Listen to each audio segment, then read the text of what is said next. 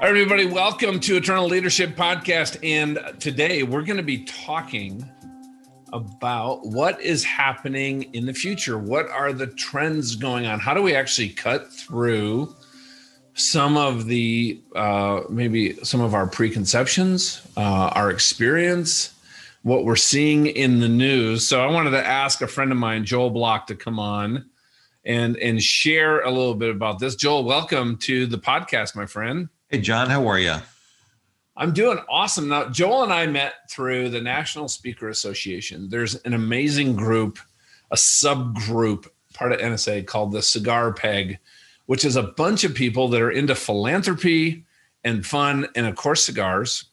And uh, we've been getting together for months, uh, Joel, haven't we? And just every week, and everybody's just been sharing what's working, what's not working, what they're doing, how they're making decisions as they coach, speak, consult, train, and in the experience that's on that call every week is is honestly it's pretty epic. Um, but Joel, the reason I reached out to you, one of the things that Joel does, and people on the call constantly um, reach out to Joel to ask questions because Joel is a futurist. He's one of those guys that not that that just really has a discernment and a wisdom not only about our times as they are, but where they're going. Um, you have a background, you can share a little bit about this as a hedge fund manager, venture capitalist. And I think this is a skill set that's probably you've been able to look forward has helped you throughout your your career. So we before we dive into some of these trends, and we're going to be talking really about uh, what did we talk about, Joel? You actually just published this amazing. You guys can download it, uh, a white paper uh, it's actually awesome on 29 trends for maximizing sales, optimizing profits in the next decade. So we're going to be jumping into a couple key things to pull out of here, but you can get the whole report. So before we dive into some of those key things, Joel, just share a little bit about kind of your background, your journey so far. Well, first of all, thanks, uh, thanks very much. Always, uh, always a pleasure to share some ideas, and I appreciate the opportunity. So, uh, I spent my uh, I spent my life in the venture capital and the hedge fund businesses, which is kind of gobbledygook for a professional investor. Uh, people give me their money, and then I go buy things with it, and hopefully, uh, you know, we make uh, more money than we put in, and uh, you know, and I've always been looking forward in time. Always, I mean, that's just the nature of the the business. I'll look at a building and I'll think, you know, what could we do with this building? How can we improve it? I'll look at a company uh, is this company timely? Is it doing things that are relevant for not this minute, but for the future? And if I think they're uh, looking like there's correlation between what they're doing and where the future is going, in my view, uh, I'll make a bet. I'll bet on that company. And you know, interestingly enough, um, futurism is a, is an academic pursuit. It, it's kind of a a university thing, and I'm not really a, much of a university person. I, mean, I did go to college. I did become a CPA. So I, you know, I'm educated, but I'm not overly educated. You know, I'm not so educated that I get paralyzed. And and the thing about uh, futurism is that a lot of these people are academics, and uh, I don't look at it as academic at all. I mean, to me, I, I, I take these skills that I have, and I've got a very specific uh, methodology for how I look forward in time and predict winners and losers, and think about how things are going to unfold. Uh, which we can talk a little bit about, by the way. It's my SWIT method, S W I T, and we'll talk about that. But uh, and then I make a bet, and if I bet right, then I win and make a lot. If not, uh, maybe not so much. So uh, that's kind of how it is. And uh, I, I just I started at Price Waterhouse. Uh, that didn't work out that great, but it it kind of put me in front of uh, an opportunity that I, I went into as a youngster, and I started raising money to buy real estate because I learned about that at Price Waterhouse doing tax work. And then I fell into a venture capital transaction. And I raised $10 million to build a, a startup company that uh, I ended up selling to a Fortune 500 company. And then I've just been buying and selling companies ever since. And, and some years ago, started a hedge fund and we started buying real estate. So, you know, listen, I mean, I've been in the in the money business, raising money, moving assets around, doing things uh, for my whole career. Uh, I have done what a lot of other entrepreneurs would like to do, and uh, you know, and just uh, have have learned a few things along the way that I would like to share. Well, I appreciate that. And you know what? And I think it's important for all of us listening, right, to understand, you know, the times that we live in, right? You know, if you guys think of the story of Issachar, right? He was called out because he understood the times and where things are going. And I, I got to tell you, Joel, you know, what you do and how you do it, I've always had such admiration because you're from the outside in, you know, venture capital, it looks like this is a incredibly like risky proposition. I, I, think probably a lot of people probably felt the same way as they look at me, uh, you know, flying F-14s off of carriers. But when you're in it and you're trained and you're immersed in it and you understand the details, the trends, the facts, you know, from inside of it, it doesn't feel well. It doesn't. It's not only it doesn't feel. It's not as risky. So I'm excited to have you and talk about some of these things that are going on in the world because I really think it'll help us make better decisions when we kind of understand not only what's true today because I you know I asked you a question when we first started and maybe you could share your thoughts on this. I think our the way our brain works there's this thing called recency. So we're going to look at maybe the next 6 or 12 months and we're going to be making decisions based on how we see things looking 6 12 24 months out and we tend to do that based on what's happened to us over the last one, two, or three years. And I really think that there are some trends that we need to be aware of that are that are going to take that framework that we might have today, and uh, we need to rethink that, or we could actually make we we might not be making the best decisions. But what are your thoughts on that? Well, it's interesting that you uh, bring that up. You know, number one, the world has changed more uh, in this last uh, you know several months than than in 25 35 years i mean i mean we had a we had decades of change happen almost overnight and so uh, to think that it's going to be like it was uh, before you know when the, when the pandemic started one of the things that everybody did wrong and, and, i don't i'm not blaming anyone it's just that this is what went wrong is in two weeks this thing is going to blow over and it's not going to be a big deal Okay. Then two weeks later, okay, we're going to go into a lockdown now. Uh, we'll do a couple months in a lockdown and then it'll all go away and no problem at all. Uh, and then at the end of two months, okay, it didn't really go away. In fact, it's getting a little worse. So we're going to have to do the next step for another couple months. And, you know, and, and then we're doing it again with the vaccine is everybody's going to get vaccinated in a couple months and the problem will go away. Well, you know, we got 300 million people here in the United States. Uh, we've got uh, you know everybody's got to get two shots at 600 million, uh, and their and their goal is to give a million people a shot a day. Well, that's 600 days. I mean, just uh, now I think they're going to go faster than that, but if you just stop and think about it, a lot of the things that people say are just kind of ridiculous. And they kind of say them to pacify us, to kind of make us feel better, to kind of keep us from jumping out of windows. But if you just stop and be a little reasonable you can kind of see that maybe it's not exactly the way that the media is painting the picture and maybe they're doing it to keep us calm or whatever other reason but a lot of things don't make sense to me i just i you know i learned in the cpa school eh, when i was young uh, you know be professionally skeptical and i guess i'm just always professionally skeptical Oh, I like that professionally skeptical. And I think the other thing too that um in the first trend we're going to really be talking about here is working from home. And, you know, everybody's like, well, of course that's here. It's changed things. But I, you know, you have some insights on this because I, I, I think, you know, as I work with my clients from Fortune 100 clients who have gone from no remote workers except uh, for exceptions to 70, 80, 90% workers. And a lot of these were you know the military and engineering firms that were very very resistant to this now you've gone in and proved that it works and that we can get this done that we can be productive but there are a lot of issues actually with this so this pandemic has definitely changed how we work where we work there's no going back but what does this really imply what does this really mean to us over the next couple years, Joel? What, what is it from your perspective?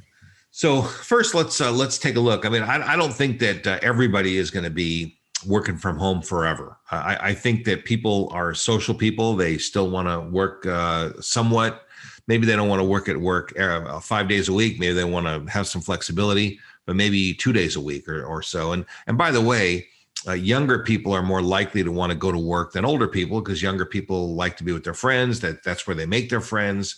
Uh, a lot of people find their spouse uh, at work sometimes, and uh, older people have responsibilities at home that they prefer to be home. So, for example, they maybe they have to take care of children or parents or whatever their situation is. I don't, I don't know whatever their deals are, but so let's say there's a hybrid model of some kind that uh, okay, we're going to be in the office two days a week. We're not going to be in the office two days a week. And the third day is some other thing. So they kind of change the way that the schedule works.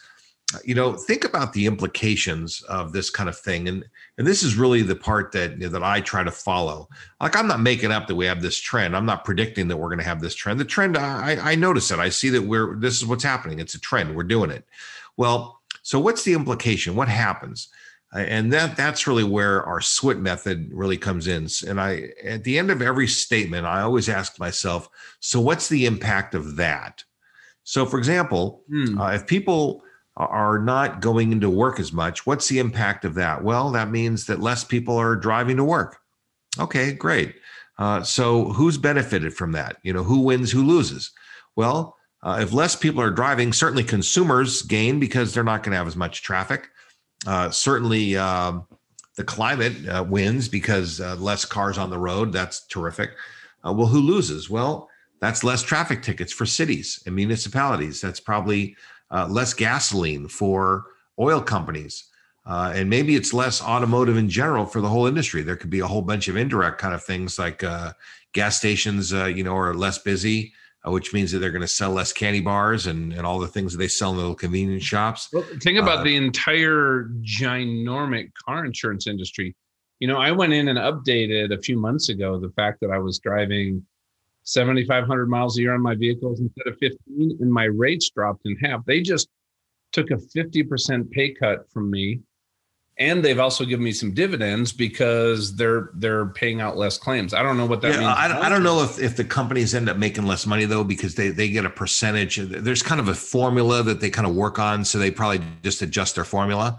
But okay. but you're, you're right to point out, uh, and that's worth examining. You know, because I, I don't know for sure, but it's worth examining, and, and that's that's another example. So that's an indirect hit that uh, somebody's going to take. Jiffy Lubes all over the country doing oil changes, and you know, just getting new cars might uh, be delayed because people are using less car. The whole thing, the whole thing. Anyway, so there's a lot of differences. And by the way, the, the cars aren't going away, but but that's that's one example. So then the next thing. So what's the impact of people not working uh, in the office as much? Well, if half the people are working at home and half the people are working in the office, companies need less office space. So uh, downtown uh, areas, these urban areas, uh, maybe instead of having a 20 story building, they need 10 well, uh, that's a big problem. So landlords are going to have a, a, lot of difficulties. And for these reasons, by the way, uh, I'm telling I run a mastermind of hedge fund managers, and, and I've told these hedge fund managers, let's not look at uh, urban real estate, uh, you know, right away because urban real estate is uh, really going to come under assault. Uh, which, by the way, you know, you know, as prices drop, then professional money guys go in and buy. But let's, so let's say that you know you have this you have half the floors of a building. Well, what does that mean for uh, restaurants and other people who are working downtown? Less parking spaces, less less uh, parking tickets for municipalities. Uh, restaurants are going to sell half as much food because they're not going to see that. So the whole landscape of these downtown areas is going to change. And in a city like New York City, where you have these giant buildings, I can just imagine the CEO of a of a, one of these giant companies comes out. Uh, he's beating his chest, all proud of himself. He looks at his building and how proud he is that he's got uh, all these people working for him. And then next thing you know, he stops and thinks, God, I'm really an idiot. I'm an idiot to uh, have 50 floors of the most expensive real estate practically in the world. Um, and we need to do something different. So, what might happen is that that person might release 46 floors uh, of the building and just keep four floors of, let's say, their most important executives, salespeople, whoever they are that need to be in New York City, and relocate the other 46 floors of people to New Jersey uh, to do paperwork, accounting, phone calls, whatever things need to happen for the company. Well, think about the impact on New York City uh, when 46 floors of people are not paying taxes in New York City anymore. Think about that. Think about the, uh, you know, the the subway utilization. That there's going to be so many less people using the subway which for consumers, that sounds great to us. Oh, it'll be so much more relaxing and better. But from a financial point of view, there's just not going to be money moving. And we have this enormous uh, investment in, in hard infrastructure in a place like New York. It's not that easy to just uh, tear it down and start over and do something different with it. So, uh, you know, that's why, you know, we need to be on the lookout for, uh, for people to do new things, like maybe convert some of the floors of these high-rise buildings uh, into expensive residential real estate. You know that that could happen. I mean, there's there's a lot of new stuff's going to happen. There's a lot of creativity on the horizon. When you're looking at companies, you and the the group of hedge fund managers, you know, one of the things that I'm seeing that is a real leadership challenge in this environment is right recruiting has now become less geographic which means now i'm going to hire somebody in alabama to work for that new york city company who has all the skill sets. But now i have to onboard them. I have to train them. I got to figure out how do i build and maintain a culture with a significant number of people. They're not interacting in person day to day. How do you look at the strength of a leadership team and their culture given the fact that this dynamic, which is here to stay, I think makes some of those things more challenging. Well, first of all, think about the opportunity that it opens up for people with your skill set who train leaders. Leaders are going to have to learn new skills to be effective uh, leading people who they don't see every single day, uh, who they don't hover over, who they can't get FaceTime with as much as they used to do. Uh, there are going to be all kinds of new companies that are uh, helping with onboarding uh, from afar. I mean, there's just all these new things are going to happen. And there are services that we don't have right now that we're going to start needing. The whole concept of recruiting, I mean, think about the importance uh, for recruiters because, you know, it used to be if you had your office in New York City, you know, you'd recruit from 50 miles away and pretty much, you know, you your labor pool was great. And whoever was there, uh, and New York's not the greatest example. Let's say you're in a more remote place like Omaha, you know, somewhere and and the people within 50 miles, those are the people that you can pick from, you know, and if they're good people, great. And if they're not your best people, uh, that's okay. and That's just those are the people you got. But now all of a sudden, people are going to uh, start hiring uh, the best people from all the cities across the country, wherever they are. All the biggest places are going to be uh, suddenly available, and even outside the country, even or even outside the country. Uh, their time zones uh, still probably are an issue uh, language is an issue. But you know, just imagine that you know all of a sudden companies can pick from whoever they want, and by the way, employees can pick whoever they want. So everybody has to do better. And you know, I, I talk about here that um, in the in the trend report that money follows expertise. That employees, the people, need to be the best they can be because that's how they maximize their revenue. But for companies, they always have to up their game, just like individual people have to up their game. Companies have to up their game, and they're going to be looking for the best people, but the people are going to be looking for the best companies. And so you're going to have a real shuffle of employment. And, and I just can imagine uh, that people are going to be scrambling around to improve themselves. So to me, although this is highly disruptive, it's going to be real inconvenient for a while, and we're going to have to kind of work our way through it. Think about how much better off everybody's going to be uh, when everybody's looking for the best company, the best people, regardless of geography. It just it just requires enormous uh, you know improvement all the way around, and, and I'm excited about it. Well, you know, and here's something I'd like to just share with my listeners too. If you're hiring people and they're coming into your organization, right? I'm, you know, let's say I'm here, I'm working out of my house, and you've set my expectations. I've interviewed with people. I've talked to my friends on social media that are either part of your company and I've looked at things. I'm like, you know what? I think this is a great place for me. What happens is I really think at about six months in in a new employee's journey, they're comparing those expectations that were set up front with reality, with how we're communicated with, how we're treated, what's the work that we're doing. Is it a meritocracy? All these different things, like how are other people treated by their bosses? I'm looking at my experience with my manager. And in this environment, it's a lot easier to change jobs when I don't have to go to downtown Denver and go interview with six people in person and you know find time in my schedule. I just put it in my calendar as another meeting. Well, and, and you don't have to worry about uprooting your family if a better opportunity comes along in another city or state. So you can have your cake and eat it too all of a sudden And think yeah. about the implications, uh, you know, for all these things on uh, residential real estate. Uh, it, it opens the door for people to move further and further away from traditional suburbs, even into rural communities, because uh, there's really no restriction on their ability to get their work done. Uh, and if they don't have to come into the office uh, very often or ever, uh, there really is almost no restriction. So uh, expect new home development in in further out areas. Uh, just all kinds of exciting things are happening in these suburban real estate markets. Yeah. So there's a lot there to think about. So I think it's really good for us, you know, especially if we're running an organization, sit down with some of these trends. And I like your your SWIT, right? So what's the impact of that? You could even ask that. What's the impact of that on our company, our customers? What are trends that we could take advantage of? What are new problems that arise in the people we serve that we can solve? there's so much to think about and it, it does get exciting because I, I think we're going to see over the next couple years uh, kind of a revival of an entrepreneurial spirit with a large number of smaller companies that are stepping in to solve some of these problems.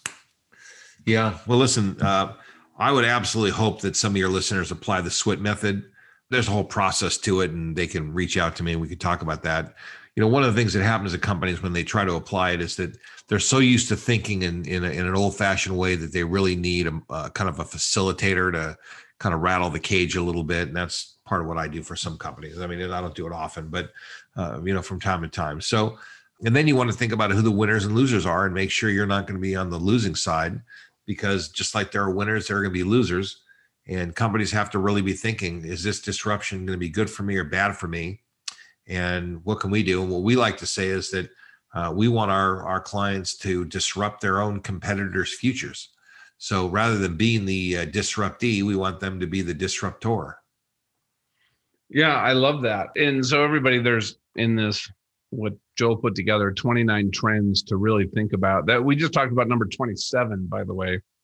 I want to jump up to number one because I think it's pretty interesting. And you title it Fruit Trees toppled treadmills. Could you talk about that one, Joel? There's not a person on the planet that could figure out what that is from the uh, from the title until I explain it. But the world has moved from transactional revenue to subscription revenue, and this is uh, it's number one on the list because it's the most important one on the list. Uh, if you really look at uh, you know what's happening now, uh, we're all getting twenty dollar to death uh, this this thing costs twenty dollars and that thing costs twenty dollars, and it's not just one twenty dollars. It's every month on your credit card. It's going to hit over and over and over again. And you know, ten years ago, uh, this wasn't even a thing. Ten years ago, I had zero recurring charges on my credit card. Uh, now, at last count, I've got close to fifty of them, and all different kind of things that are hitting my credit card. Uh, you know, we have Hulu, we have Netflix, uh, you know, we have Disney, uh, you know, we have all these different. Those are personal things business things. We have different technology services and different computer services and web services and this and that. And we have all these things. And I'm not talking about like a utility company that sends you a bill every month. I'm talking about these new uh, service companies that let you do something and it's just a recurring charge. And let me share where this kind of came from. Uh, you know, and a lot of times, uh, you know, people will think, uh, well, gee, I wish I would have thought of it. But I'll tell you where it came from so you all don't feel bad you know, some years ago, uh, Microsoft, and this is the best example, and I don't know that they're, they're, the first, but it's just it's a good example. Microsoft, you know, had their uh, their Office product where they had uh, they had Word and PowerPoint and all the different things built into this package, and they would sell it for two, three, four hundred dollars at the office supply stores or wherever you got it. You, you'd go buy the software, and you'd pay for it, and then you would own the software and that's just how it works. So Microsoft was in the business of selling software. They're not in that business anymore. They've completely left that business. Now they're in the business of renting software. They rent it to you. Uh, so now uh, the advantage for the consumer is okay, you're going to get this bundle of stuff, this whole package of stuff. Uh, we're going to update it all the time, and you will get every single update. You don't, your version doesn't become obsolete because what they used to do before is they would make it and then they try to tell you that it's obsolete now, and you got to buy a new one. Now, uh, as long as you pay them $100 a year, uh, they just give you all the stuff. And so now, uh, from buying the thing, you know, once every 10 years, uh, where I'd give them two or $300, now they get $100 every single year. And by the way, uh, everybody in my family can also use the software, which is another very cool thing. So for really very little, uh, we all get to use this software and it's just a great thing and they get hundred bucks a year but here's the mathematics behind it here's how the financial thing worked for them i'm pretty sure what probably happened was that wall street talked to one of their executives and said look uh, we're, we're not really liking this transactional thing. Your revenue goes up down some years better than others. You know we don't really like it. What we'd like to see you do is kind of stabilize that revenue. And if you'll stabilize the revenue and maybe turn your product into a subscription then what we'll do is uh, we'll reward you with a better multiple, uh, you know, on your uh, on your earnings, and so your stock price will go higher. And so Microsoft thought about it and said, you know, that's probably a pretty good idea. Uh, okay, let's uh, let's do that. So in 2011, they come out with this uh, Office 365 program, and nobody bought it the first year, and then the second year in 12, 13. Finally, by 14, it starts kind of catching on, and they start start getting some traction, and it starts going up in sales. And uh, at that time, their stock price was uh, was pretty low. It was a pretty low stock price, and over the next several years, it exploded, and it's become the way they run their whole business. And Microsoft, uh, you know, the whole stock market's probably up since uh, 2016, 30 or 40 percent. Microsoft is up four or five hundred percent. To me, that's not a coincidence. It has a lot to do with their business model. So, you know, I'm frequently asked because I do a lot of media, is the stock market overheated? Well, it's not exactly overheated because the business models that support the stock market have changed. The way that companies deliver revenue is superior to what it was in the past. It's more reliable. Uh, you know, just you know, John, you mentioned auto insurance. The way that auto insurance uh, salespeople get commission, they get ten percent or so of the policy, but they get it for life. As long as you keep the policy, they get paid. So it takes a long time to kind of build up that base of commissions where their 10% feeds the family. But once they got it going, it takes a long time for it to fall off. You don't have a bad month. I mean, you, 95% of your customers are going to constantly be renewing. You don't have a lot of churn. And, it, and I, don't, I don't know what the percentage exactly is, but a lot of your people are going to keep going, you know, and then you've got something that you can sell. So uh, building a subscription based business, Microsoft wasn't the first people to do it, but uh, I'm sure that they were enormously incentivized by Wall Street. And a lot of these decisions are, are incentivized by Wall Street. I've been in the Wall Street business for really my whole career. And, and I just know how it works. And that's the inside track. I mean, if people want to know what the inside track is, uh, Wall Street's always trying to think about ways to make more money. And fruit trees toppling treadmills is probably the best way that you could do it for your business. So here, here's a great question I think for everybody maybe to ask themselves because one of the things you talk about in here, what I like is it's not all or nothing. You don't have to completely change your business model, but here's a great question that you ask in here: is what assets do you have right now, if you just look at your portfolio, or that you can create that could you could leverage into recurring streams of cash because that's something joel we've been going through over the last three months after last year um because everything really last year was kind of a, a you know a deal to deal right? Transaction to transaction. And we're launching some things where we're on retainer. Uh, we have online uh, training that people are going to participate in that's going to be subscription based but launching all that is a lot of work, but I believe we have to do it because if we don't, other people are, and then that they're you know that's where my customers are going to gravitate to. So I think it's a great question that we can all ask ourselves: is what can we leverage into some kind of recurring stream of cash right now? That's right. Let's jump ahead. This is this is number um, eleven, and I like this because I think this is something really important. And this is really um, in the, the human capital space. And this was not this is number 11 on here, engage from the heart. Could you share a little bit about that? You know, uh, I, am from probably one of the most vicious businesses uh, that there is, the money business. Uh, and the reason it's so vicious is because there's so much money at stake. People kill each other over uh, over a deal. I mean, it's it's a very very ugly business. I mean, it's it's really uh, ruthless. And you know, I just as much as it's ruthless and as much as I spent my life there, I think it is critically important that we always remember people are going through bad stuff all the time. I mean, there's just, you don't know what another person is dealing with. Uh, you know, be a little nicer than maybe your knee jerk would tell you to be. You know, count to three and, and be nice. It, it doesn't cost anything to be nice. I'm not telling you give away the farm. I'm not telling you, you know, to go soft on everybody. But what I am saying is that I think as a society, we need to show some common courtesy.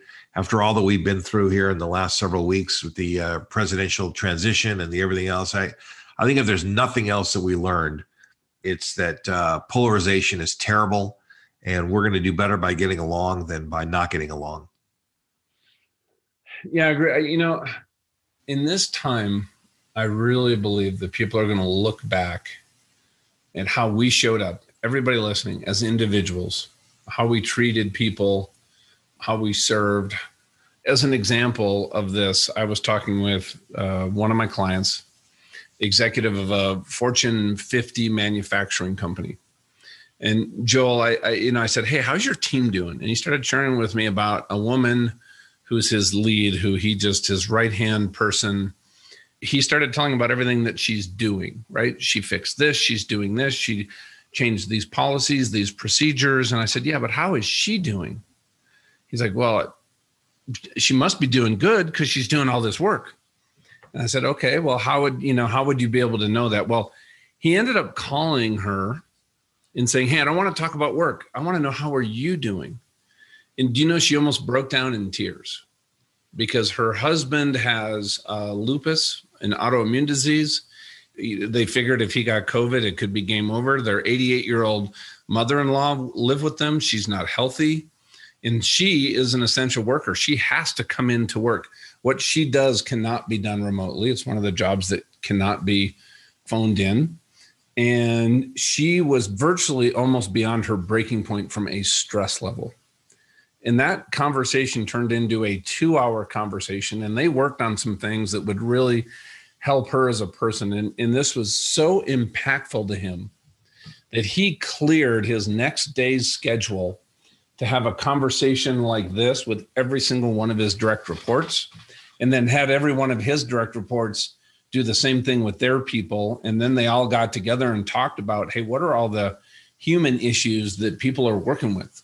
Depression my kids are doing more drugs uh, half of my family's out of work and they're coming to me for help financially. And you know people are dealing with real stuff right now. And yes we have to get the job done here's the thing is that this is not a tactic I mean, it needs to come from the heart. I mean, it needs to be real.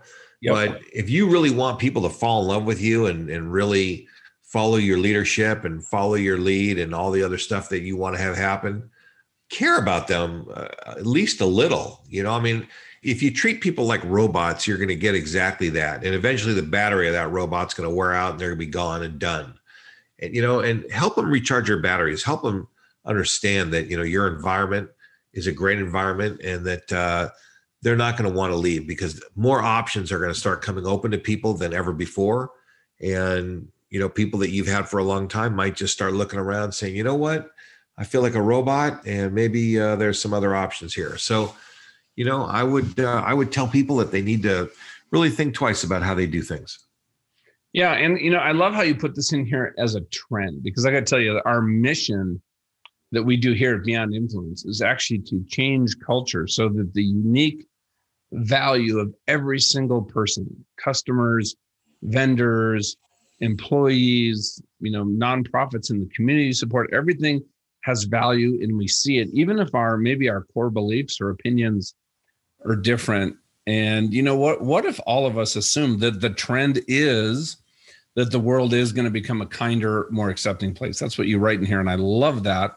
Because I think if we come from that place and we look at other people and say, how do we serve them? How do we add value without this expectation of some kind of reciprocal deal? I, I used to walk, you know, back in my old days before my accident and this whole journey I've been on, Joel, I'd, you know, I'd walk into a networking event and I'd scan the crowd. And let's say you and I are talking, but I know that you could never be a customer of mine.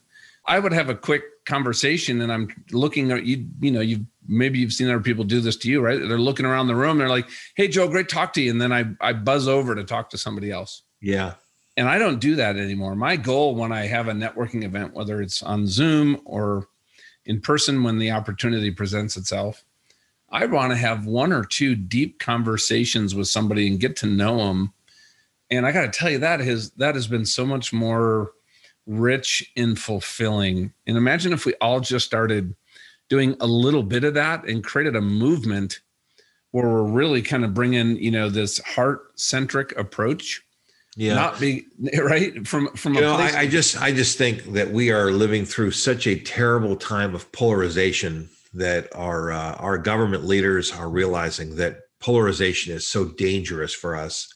Uh, we really have to work together better. Uh, I think the leaders of our country have been terrible role models. And I'm not only talking about the president of the United States, that's our, our Congress people, our senators. They're leaders. They're the people that we look to and, well, they're doing it. So we might as well do the same thing. It's working for them.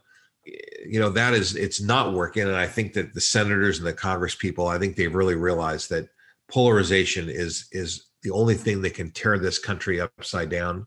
Outsiders will not defeat us, but we could kill ourselves on the inside. And that, uh, is a terrible thing. And we learned, I think we learned a hard lesson this last, uh, uh, you know, several months. Yeah. And I think, uh, you know, when you go through adversity, times like this, like when I went through my accident, I had some really close friends that it was hard for them to see us go through what we had to go through for years of recovery and everything that happened. And they stopped coming around and there's other folks that I didn't even know very well that, man, have become my absolute closest friends today because they just kept showing up, right? They, they couldn't write a, a check for us when we had no income, but they were there to talk to us, to see how they could help, to, uh, I'll never forget just somebody calling up when my wife was absolutely at her wits' end and just said, Hey, we're coming over today and we're going to clean the house, do all the laundry, and make sure your kids get to practice this week. And I got to tell you, that was like the biggest blessing because one of the things that was hard when somebody's hurting, a hard question to answer for somebody who's in adversity, when somebody goes, Hey, how can I help? Well, first of all, uh, I'm a bit overwhelmed, so I don't know how to answer the question, especially as guys. I think sometimes too, it's it's really difficult to say, well, yeah, if you could do this, this, and this. But what if we just put a little bit of thought into that situation, what our experience has been, and just go up to somebody and say, hey, here's what I'd like to do for you. How's that sound? Here's an idea for you that I think could really be helpful. And I want to help facilitate that. I, I think you know, when we can just approach others from that place, we can literally make a transformational difference in their lives. Yeah, I mean, listen, that's uh, that's for sure. I, I I hope that we can take some of these lessons and and really put them to good use. Well, we have time here to talk about one more trend, and I want to go back here to number ten, and this is uh, leaders are casting directors. And I think one of the the key elements of actually creating a, a great organization that's healthy, that thrives, that has a great culture, is we're we're going to have to really focus on who we're bringing into the organization. But I'd love to share your thoughts on this. Well, you know, I, I look at the whole world like it's a high school play. And uh, you know there is uh, you know there's the, the actors, there's the kids that uh, that close the curtain, that run the lights, that do the music, that you know coordinate the thing. I don't I don't know whatever I could do the costumes everybody's got a certain job to do on the team to make the team look great. I mean, if the person doesn't open the curtain just right and the music doesn't work and the lights don't work, then the star of the show, it looks like a knucklehead too, and, and everything is bad. So all the pieces have to be functioning properly. And, you know, it's really up to the leader to decide what role needs to be filled and then go fill it with the right person. And as simple as that sounds, somehow or another, uh, we tend to overcomplicate this process. And maybe it's because we're not really looking for the right thing, so we don't find the right thing. And I think it starts with we need somebody to open and close the curtains in the play. That's what we need. And, you know, not make it all that much more complicated. We want them to you know, we want them to do this and this and this and this. The more things that you add, the more likely somebody is to be unsuccessful in their job. One of the things that smaller companies tend to do okay, here's what we're going to do we're going to get a secretary uh, in the morning, and then in the afternoon, the secretary is going to turn into our salesperson. So they answer questions in the morning or answer phone calls in the morning and then make phone calls in the afternoon. And guess what happens in the afternoon? Uh, they got so busy in the morning that they didn't have time to make calls in the afternoon, or uh, they were so great at selling that they didn't have time to handle customer service. People tend to be good at one thing or another, and you got to figure out what that thing is. Being the casting director, figuring out uh, who your uh, your stars are and who your players are and who your uh, you know cast is going to be. If you don't figure that out properly, then you're just not going to be successful, and the whole team is not going to shine the way that you want. And that's that's kind of the way that I summarize my experience of running companies and doing the things that I've done in my career. Well, I, you know, I love that too because I think the, you know, the, and the only way that we can do that effectively is to really get to know our people. Here's an example. I was doing some work with a team and they were struggling. They were, they'd been on the decline for about two years. So I, I came in, Joel, and did an offsite with this leadership team and I had everybody go around and just share for two minutes just about who they are and what they do outside of work.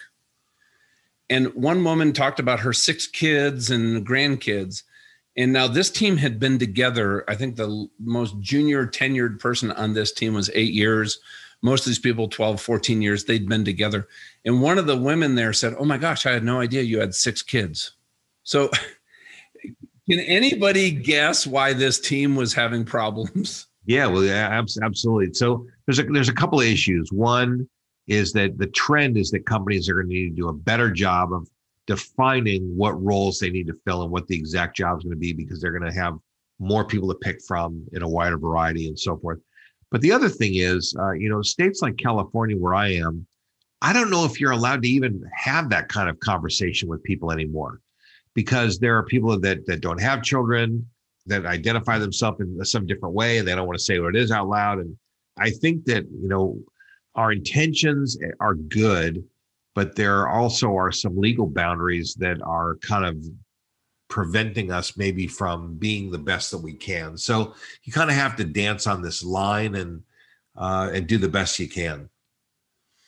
True, but you know, I think just asking people, like you know, a, a simple way to open a meeting is hey you know who wants to just share something good that's happened in the last week or the last day. Then it's up to yeah, I mean, I mean look how, how's your life? How's your life going? You know yeah, how's your life you? going? Somebody share something that's going on because then people go yeah you know what? My grandson who we watch two weeks out of every month like oh, i didn't know that. We're over and we had his birthday party. It was awesome. What you do is you can create some openings for people to share whatever they're comfortable with. Yeah. I think yeah. the more you do things, or you know what, uh, just a simple thing, have everybody go take something simple like the Strengths Finder, and then you go around as a team and talk about your top five, and give feedback on how you're applying that to your current job role, and am I in the right place, and then allow other people to affirm that or give some feedback on that. Or guess what? I'm like, wow, that's why Joel always does that that's his strength. Well, it used to annoy me, but I realized, you know what? This is kind of how Joel's wired. So I got to start rethinking my relationship and how I interact with Joel. So we we as leaders can create places. I think it's just as important to to focus on the relationships that we have not only with our people but they have with themselves as the transaction side and getting the work done. I, I think they're equally important as leaders. Yeah, listen, I, I do too. I do too. So, you know, uh, there's a lot more material here. We could probably go for a long time, but you know that that's not bad for uh, for a few minutes. Yeah, that was awesome. Well, guys, this this uh, if you, if you just want to um, get the the copy of this report, it's really easy. All you have to do is text the word trend T R E N D to seventy two thousand on your phone, and Joel will get this over to you. And how else can uh, people connect with you, Joel? Uh, probably the best way, just go to joelblock.com. So Joel Block, B-L-O-C-K dot com. And just, you know, eh, hey buddy, as we wrap up, any final thoughts to just share with everybody out there? You know, uh, let's make this year better than last year. Let's keep our chins up. You know, one of the things that I noticed is most of the people that I know are doing better this year uh, than they were last year, and and it's because they're creative people and they're people who, uh, you know, really just don't take no for an answer. And you know, try to think of yourself as a creative person that that can do that and that can be successful, uh, and it'll happen for you. That's awesome. Thanks, Joe, for taking the time for coming on for sharing, guys. I uh, this report is really interesting. I, I just read a book called The Future is Faster Than You Think, and it's really focused on a lot of technology trends that are going to affect life in business, but they're at a, a much higher level. What Joel, what I love what you did is you brought every, all these different areas down and and I love your format, right? You you know what to think about, what industries this affects, what questions you can ask yourself so I think people, it'd be a great use of your time to get this and go through it and connect with Joel.